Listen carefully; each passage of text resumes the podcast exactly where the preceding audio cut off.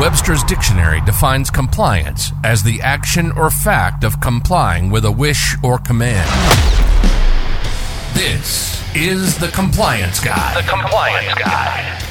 As a healthcare provider or healthcare professional, navigating the muddy waters of compliance can get tricky, And that's why we're here. helping you mitigate risk while increasing your profitability. This is the Compliance Guy. Now, here's your host, Sean Weiss.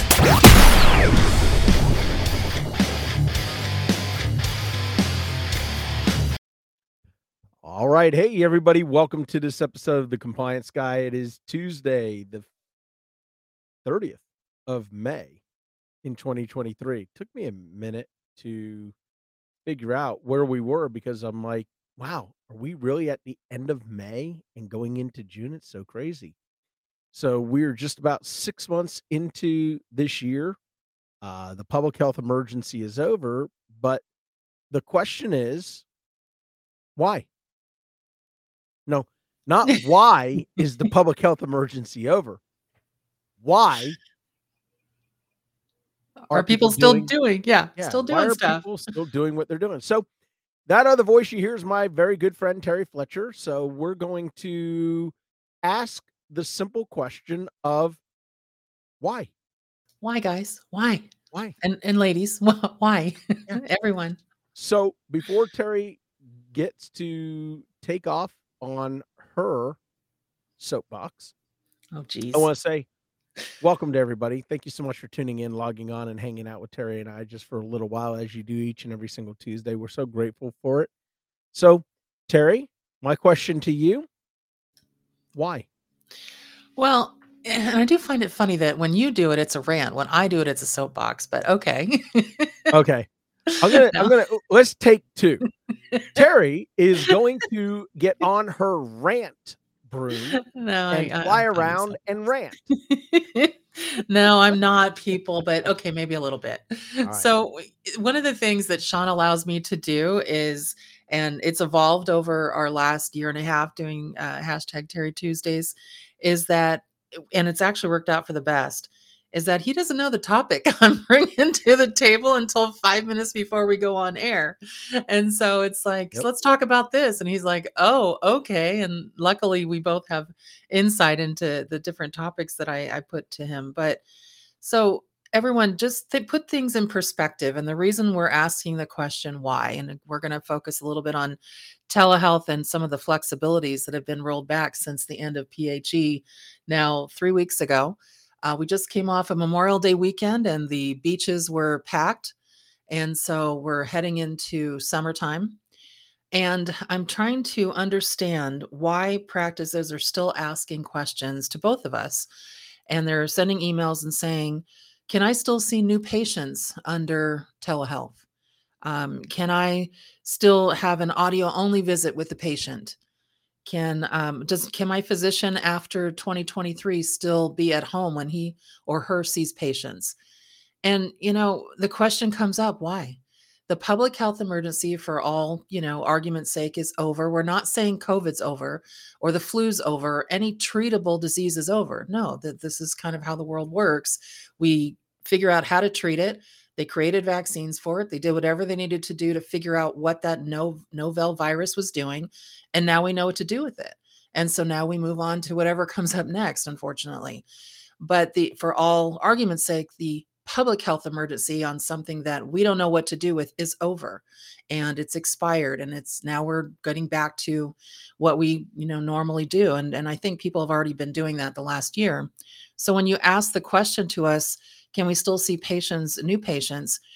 One of the things that I think everybody misses about the flexibilities and the extensions and all of that, extension means temporary. It doesn't mean that now they put into law that forever you can see new patients that aren't in a rural area under telehealth. It means if it's needed, and I'm quoting what Jean Moody Wilkes said at the last stakeholders call uh, meeting discontinue use of waivers when no longer needed. And that was her quote. She said it three times throughout the discussion. And so, one of the biggest things with telehealth was you had to have an established patient relationship prior to the pandemic. And they only allowed new patients to creep into it because it was necessary in 2020. We were told to stay home for 15 days. There we were quarantined. We were told if you know if your compromised immunosuppressive system couldn't tolerate if you got COVID, don't go out. We're not there anymore. That was 3 years ago. And so what what is your justification for seeing a new patient besides a patient just not wanting to come in because they don't want to park or drive there? What is the the justification of not seeing a new patient in person? The second thing is audio only. Remember, there are FAQ sheets, there are consolidated appropriation acts, there's all kinds of published guidance that says, and it's and it's I'll quote them that says if if you're seeing patients under audio only, which is still covered for established only now, you also have to document why the patient was not available, not the provider. It's not up to you. Why they could why the patient couldn't be seen audio and video or in person and then the last thing I think I'll probably touch on is that provider enrollment. And I'm going to call it nonsense. Yes, I'm ranting. You know, once you use your home as a provider, as a location for Medicare, you've now exposed your home address to the public. To the public. What if you're a pain medicine provider, an internal medicine provider, primary care provider that dispenses medications, and some patient or some crazy sees that on a website and now thinks your home is a place where you might have that those drugs those narcotics um, stephanie allard a good friend of ours from the uh, compliance guy roundtable she was telling me a story not too long ago where a patient was running naked across the streets and basically impersonating a physician in her neighborhood screaming, I'm this physician, I'm this physician. And after Oh, getting arrested and it hit, yeah, Stephanie's awesome. She tells me all these things. And, you know, basically putting, you know, that physician at risk. And that physician was at home. And it's like, but she used her, you know, place of service and put it on, and she didn't have a choice. It's on the enrollment form. It's on the, you know, that's where you do business. Right. Um, and that's where you provide Medicare services. And so there's a lot of questions here, but the biggest one is why? And so, Sean, well, I can answer the why. yeah, why? Why physicians want to stay at home and do Well, telehealth visits? Because cheaper. Oh no, they get to do what I do. I sit here in my snuggie because my wife has the house at 34 degrees Fahrenheit. I have a heater at my feet just to try to keep my feet from getting frostbite, even though they're inside my UGG slippers. And um yeah, that's why. They want to be home in their snuggie. And they don't want to have to get dressed and fight the traffic and go to the office and deal with people. But Sean, did you see anywhere in the flexibilities that are again temporarily extended that says you can um, see patients via telehealth for convenience or for laziness? And I know I'm being flippant. and I don't mind. I'm I'm No, this is a podcast. I don't care. This bothers me. if you no, couldn't I, I haven't. I haven't seen where they said, "Hey, if you just feel like being a lazy individual, you could stay at home and do telehealth visits." But I do know that I haven't seen that at all. no, no, I haven't seen that. But I do know that if you want to prescribe your patients a narcotic or a class two through class five substance, you have to first have a face to face visit with that patient. And only then in follow up can you prescribe a class two through class five substance. Right. So, you know, listen, I get Get it. The public health emergen- emergency changed everything. It did. But here's what people have to recognize it's over. We've over. got to get back to business as usual, the way it was prior to the public health emergency. You know, I, I, read an interesting article the other day with some numbers attached to it. Do you know that in downtown areas, okay, like in Manhattan, right, downtown New York, cellular service in that area has decreased by 75%. Not increase, decrease. Decreased. There's nobody. Atlanta, I think, was 65%. Uh, Chicago was like 60 or 65%. You know, it's because nobody is going into the offices. All of these beautiful offices prior to the public health emergency that people were going to, they're vacant. It's Yeah. go- they're ghost towns. There's nobody there. I mean, listen, I, I understand a lot of folks. Uh, listen, I I spent of my 30 years, I spent 27 years on the road. Okay. Monday through Friday, sometimes 42 weeks per year. Okay. I lived on airplanes. I was on airplanes at least four days a week, traveling the country and traveling international for clients. when the pandemic first hit, I was like, oh my God, I'm grounded. What am I going to do? And I was like, you know, I like being at home. You know, I love being around my wife, you know, our, our animals. You know, I, I love sleeping in my own bed, you know, having my wife's amazing food, um, getting to the gym, stuff like that, you know, the things that I love to do. And then it was like, you know, this is going to be fantastic. And like for the first month, I was like, oh my God, I'm living a dream. You know, I was getting up. I wasn't, you know, having to worry about grooming myself and offend, you know, not grooming myself and offending people. Um, you know, um, sitting behind a computer, you know, at noon, I was still in, you know, my pajamas and I was like, this is fantastic. And, you know, the first month went by and then week five hit.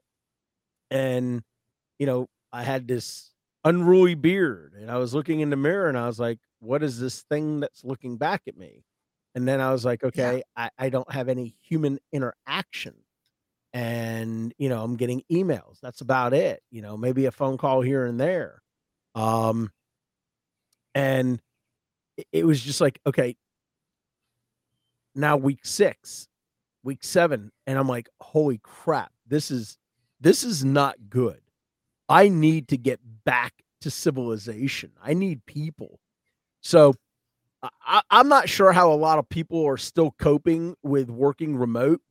All of my practices, you know, across the country, they've all returned to the office. Uh, all the hospitals I work with, you know, they are restaffing. They're requiring people to come back to work. All the health systems I work with requiring people back to work. Those who do not want to come back to work are being given an option of you either come back to work or you go someplace else. Um, That's true. And, you know, as I'm reading through some of the flexibility still, Yeah. and again, when you see extension, that means temporary.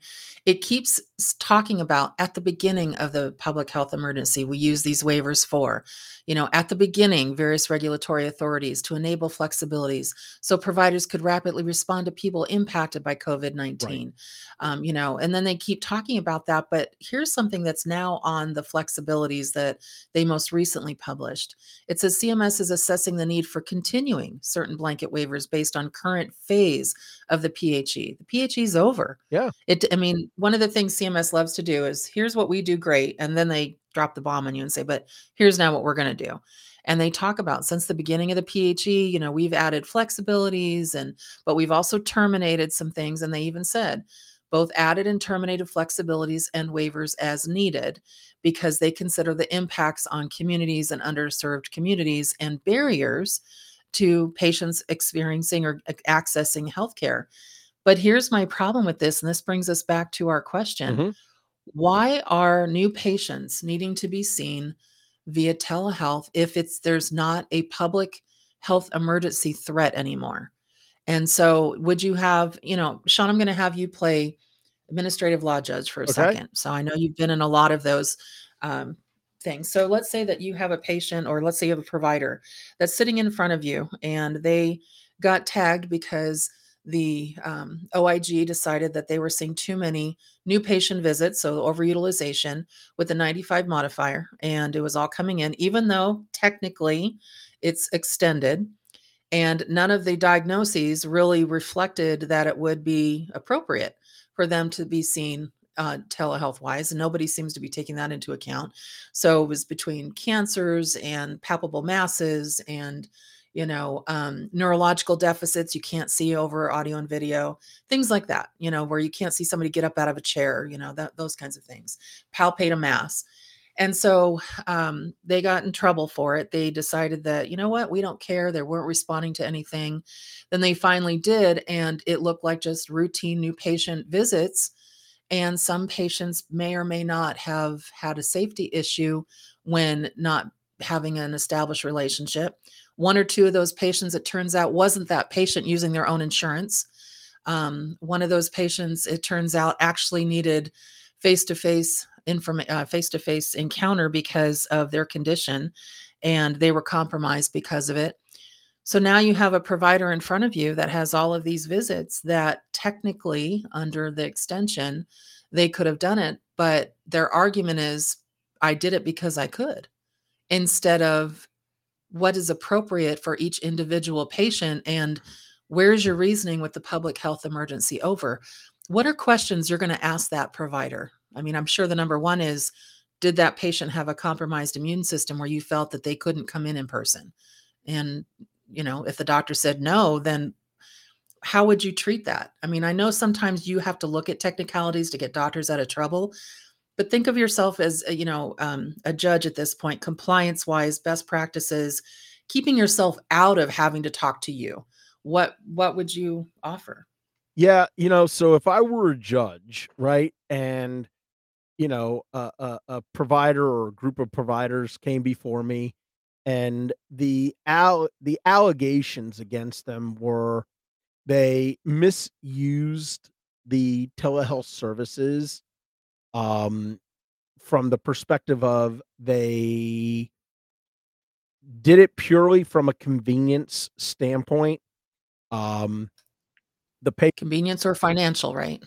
and or yeah well financial yeah. financial is a, a, different at least in my head financial would be a different argument because okay. then i would be compelled to look at the false claims act or reverse false claims act or the healthcare fraud statute now again remember administrative okay. law judges don't do that so let's just say i'm not okay. an alj let's just say i was a federal uh, uh, uh, judge, right?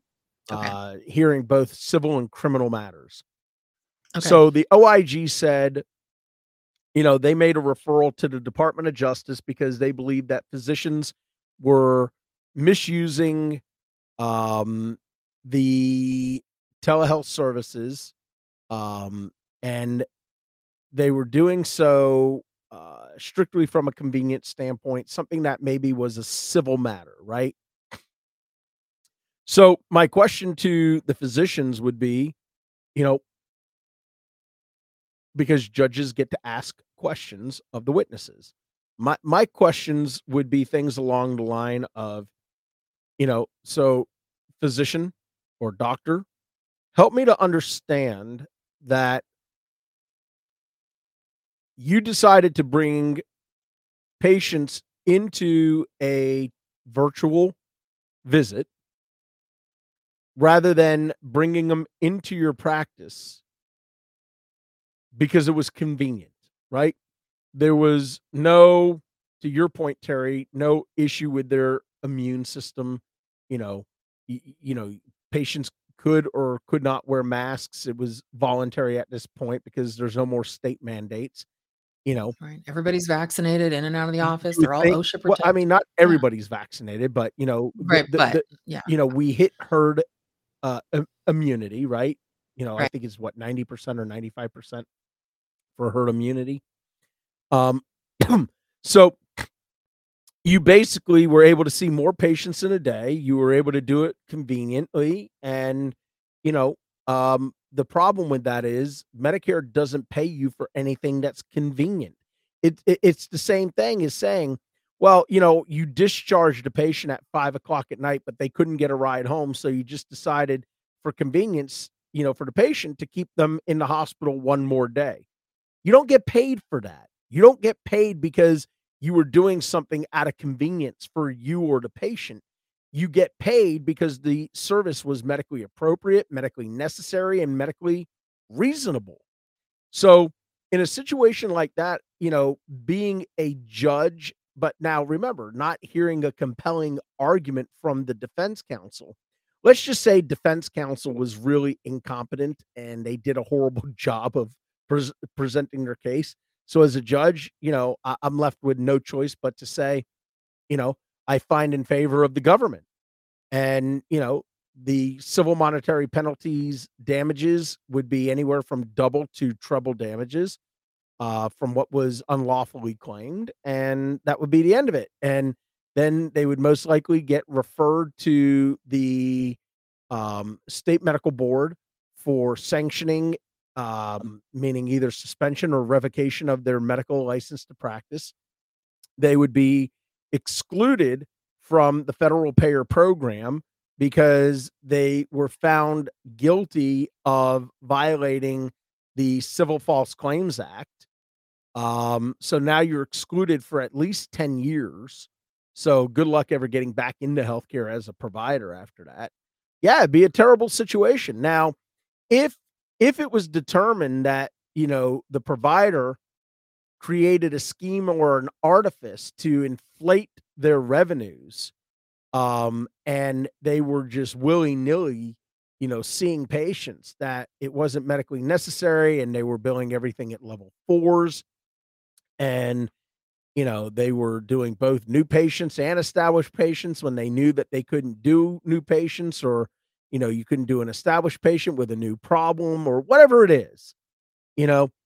And and again you know barring that it was not some amazing um you know defense attorney in the criminal case like Ron Chapman or Colin Callahan arguing the case um and it was you know some you know defense counsel who you know has never really worked in healthcare before or just dabbled in it, you know, I mean, now you're talking jail terms, right?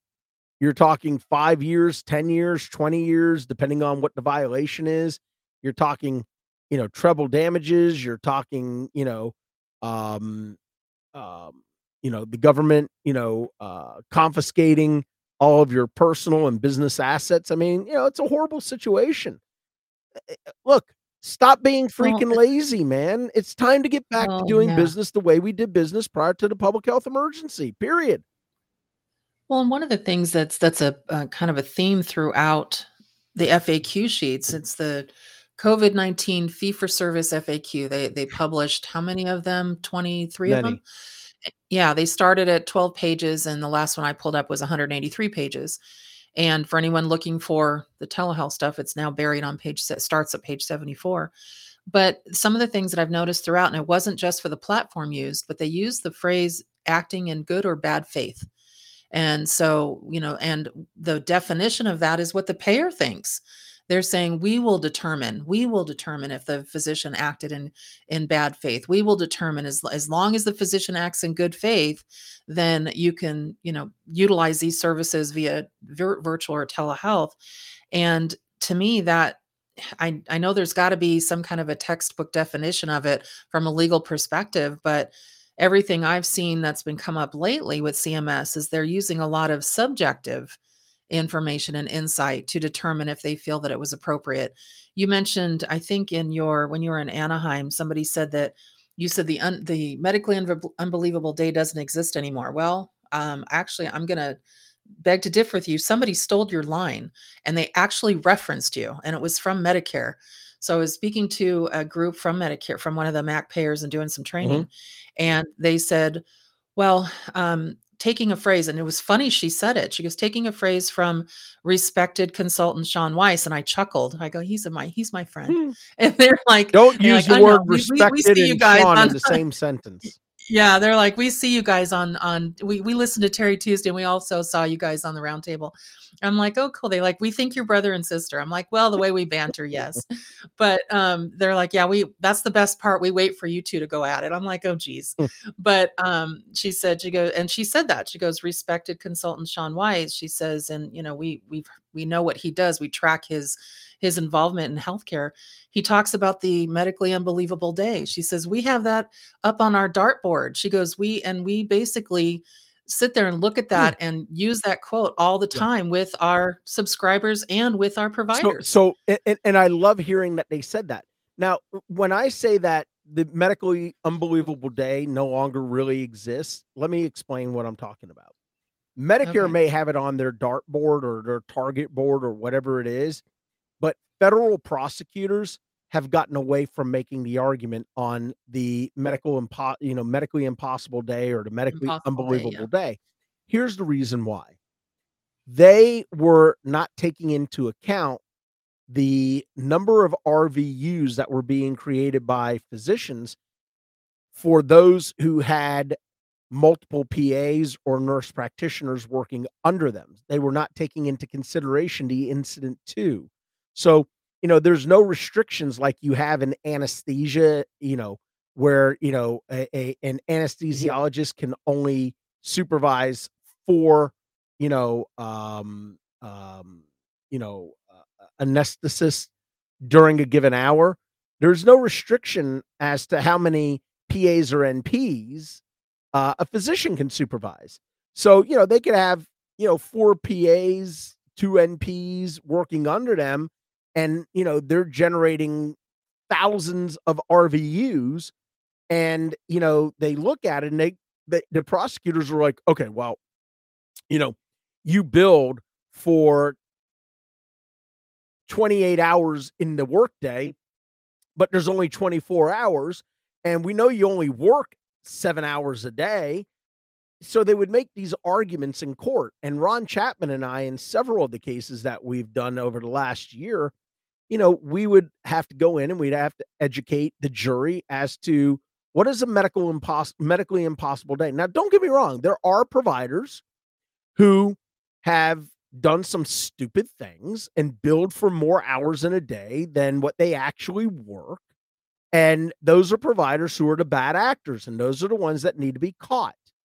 But when you have a physician that has three, four, five non, you know, non-physician practitioners working under them, they're going to generate a ton of RVUs in excess of what a normal physician who's solo with no, you know, uh, uh, non-physician practitioners working under him would generate.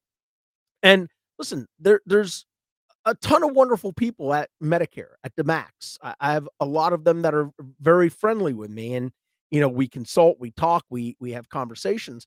But I have to remind them that you y- y'all need to be looking at you know the rendering and billing numbers on the claim forms because if you see different rendering numbers but you see the same billing number it's okay you're going to exceed the number of RVUs. So, you know, I'm, I'm glad that they're targeting it as they should because there's always going to be some bad actor out there doing something evil.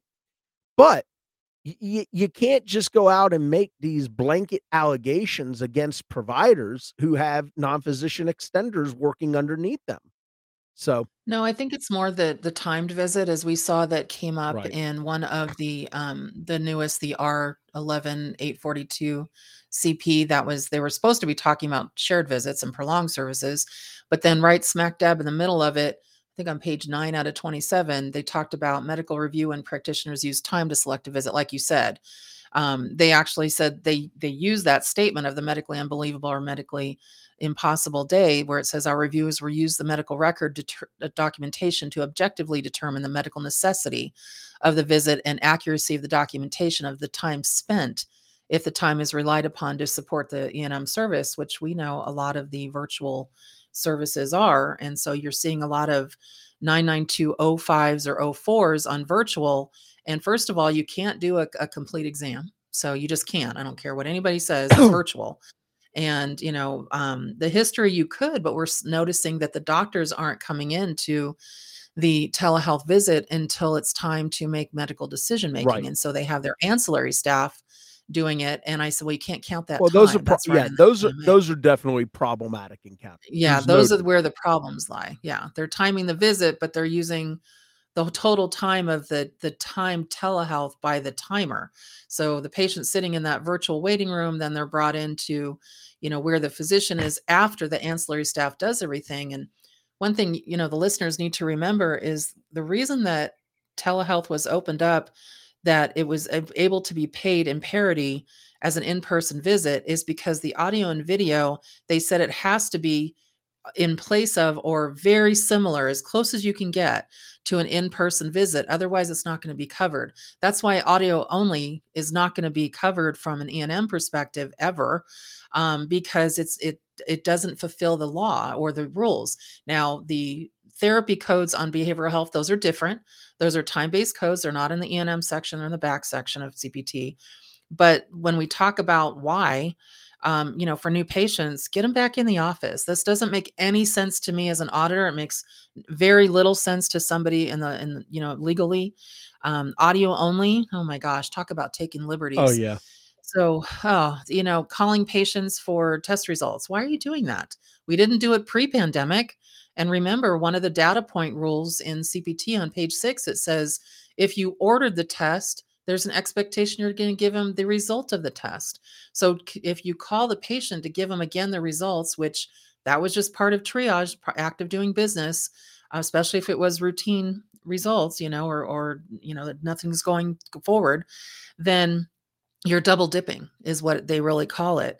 Um, but moving on from that, I think hopefully patients kind of got the gist of what we're saying that it has to be in good faith, it has to be medically necessary, and it has to make sense. That's the biggest thing for me. Make it make sense. And to me, right now, and again, this may just be uh, my professional opinion, but it doesn't make sense to always, and believe me, always, too much of a good thing is too much, to always have a new patient visit virtually. It makes no sense. So maybe on occasion, there may be a specific circumstance, and hopefully that's well documented. I could see it. But as far as routinely continuing that practice, when the PHE is over, the waiver is no longer needed, you're going to have a really tough uphill battle figuring that out. And I would say you've got 50% and it's growing commercial plans that don't allow it anymore. So if it's not uh, being allowed straight across the board, think about that as well. Yeah. But moving on from that, I, I do want to spend just a couple of minutes talking about that physician at home thing.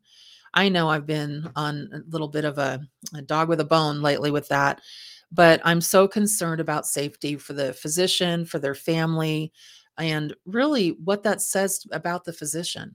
Why do you need to still be at home? You know, it's it's about it's about the patient. And one thing that came up on California Medicaid, for example, it said that you cannot force a patient into telehealth. If they want to be seen in person, you have to see them in person. You can't say, no, we're only going to be That's telehealth. right yeah you and you have to be able to offer that in person remember medicare and medicaid they don't cover virtual only clinics they don't so i i haven't seen it and um, i was looking in some of the trying to find a regulatory site for that and all it kept saying is references to in person it doesn't even exist as far as having an a, mm. a virtual only right. And Sean, some doctors decided after about a year into the pandemic, I'm only going to be telehealth. Yeah. And they told patients that that's all they're going to see them. And they had to follow those rules. And patients decided to go elsewhere. They're frustrated. Oh, yeah. And I'm thinking those doctors could be looking at some, you know, abandonment issues, some some problems there. I mean, it's, I don't know about possible. you, but I mean, it's, there's some issues. Yeah, it's definitely possible. You know, listen, again, I think it's always important to, you know, check with your state laws um you know because there may be preemption where the state is more strict than what the federal government allows or vice versa um, well aren't there things too about once you use your your home as your business you might have county zoning laws uh, commercial uh, issues permits? absolutely there could be. You have a pool? Yeah so. absolutely there could be. I mean if you're not zoned for commercial use yeah that could be a problem. Absolutely. yeah, so um all kinds of things you know and then people space. people continuing to use plat virtual platforms that are not hipaa compliant you, you know you got to be smart about this stuff. I'm, I'm telling you. Right so, somebody told me well we use um zoom i'm like zoom for healthcare they're like no i'm like that's not hipaa compliant yeah. zoom has zoom bombs yeah i've i've been zoom bombed before i'm like what's that i go it's a couple of high school kids that figured out how to you know access it I said, and one of the things, if you want to know if, if a platform is compliant, do you pay for it per patient or is there a subscription? If you don't, it's probably not compliant. That's one of the best ways to determine yeah. it. So there's there's if it's free, you get what you pay for. It's not HIPAA compliant. Absolutely. All right, I'm done ranting. I'm done on my soapbox. I jumped down. All right. Sounds good. Well, I, I enjoyed this episode. I think, you know, there's there's a lot for people to unpack here. Uh, obviously, when the good folks at Medicare are paying attention to what we're doing and what we're saying, that's always interesting. And I always love to hear their feedback. Um, again, using the term respectful in the same sentence with my name is always I thought it was cool. See, see, hanging out with me, Sean, is, is giving you some I'm credibility, I'm? I'm, I'm getting a better class of people is what you're saying. it's it's giving me some things where people think we're in the the center of a UFC ring, but for you, it's it's giving you that respect, right? That's Hey, I'll take it. Listen, it's it's good for me. All right, that's going to do it for this episode of the Compliance Guy and our hashtag Terry Tuesday. As always, I want to say thank you so much for tuning in, logging on, and hanging out with Terry and I for a little while as we get to banter and unpack and explore a variety of different billing, coding, and compliance topics. We so much appreciate you uh, taking time out of your very busy day to hang out with us. Uh, I'll be back later this week with another episode of Legal with Lyles Parker, and we're going to start doing some of our daily doses again. So until that next episode, remember be good to yourself, but more importantly, y'all be good to each other. Take care. You've been listening to The Compliance Guy. Sean has been doing this for 28 years. He holds 10 national board certifications. He's a partner and the vice president of compliance for Doctors Management LLC. He's a subject matter expert in federal court. He's lectured at the most prestigious institutions. He's engaged with members of Congress in both chambers. So, what we're saying is he's qualified? We hope you've enjoyed the show. Make sure to like, rate, and review. And we'll be back soon. But in the meantime, you can find us on social media at The Compliance Guy. See you next time on The Compliance Guy.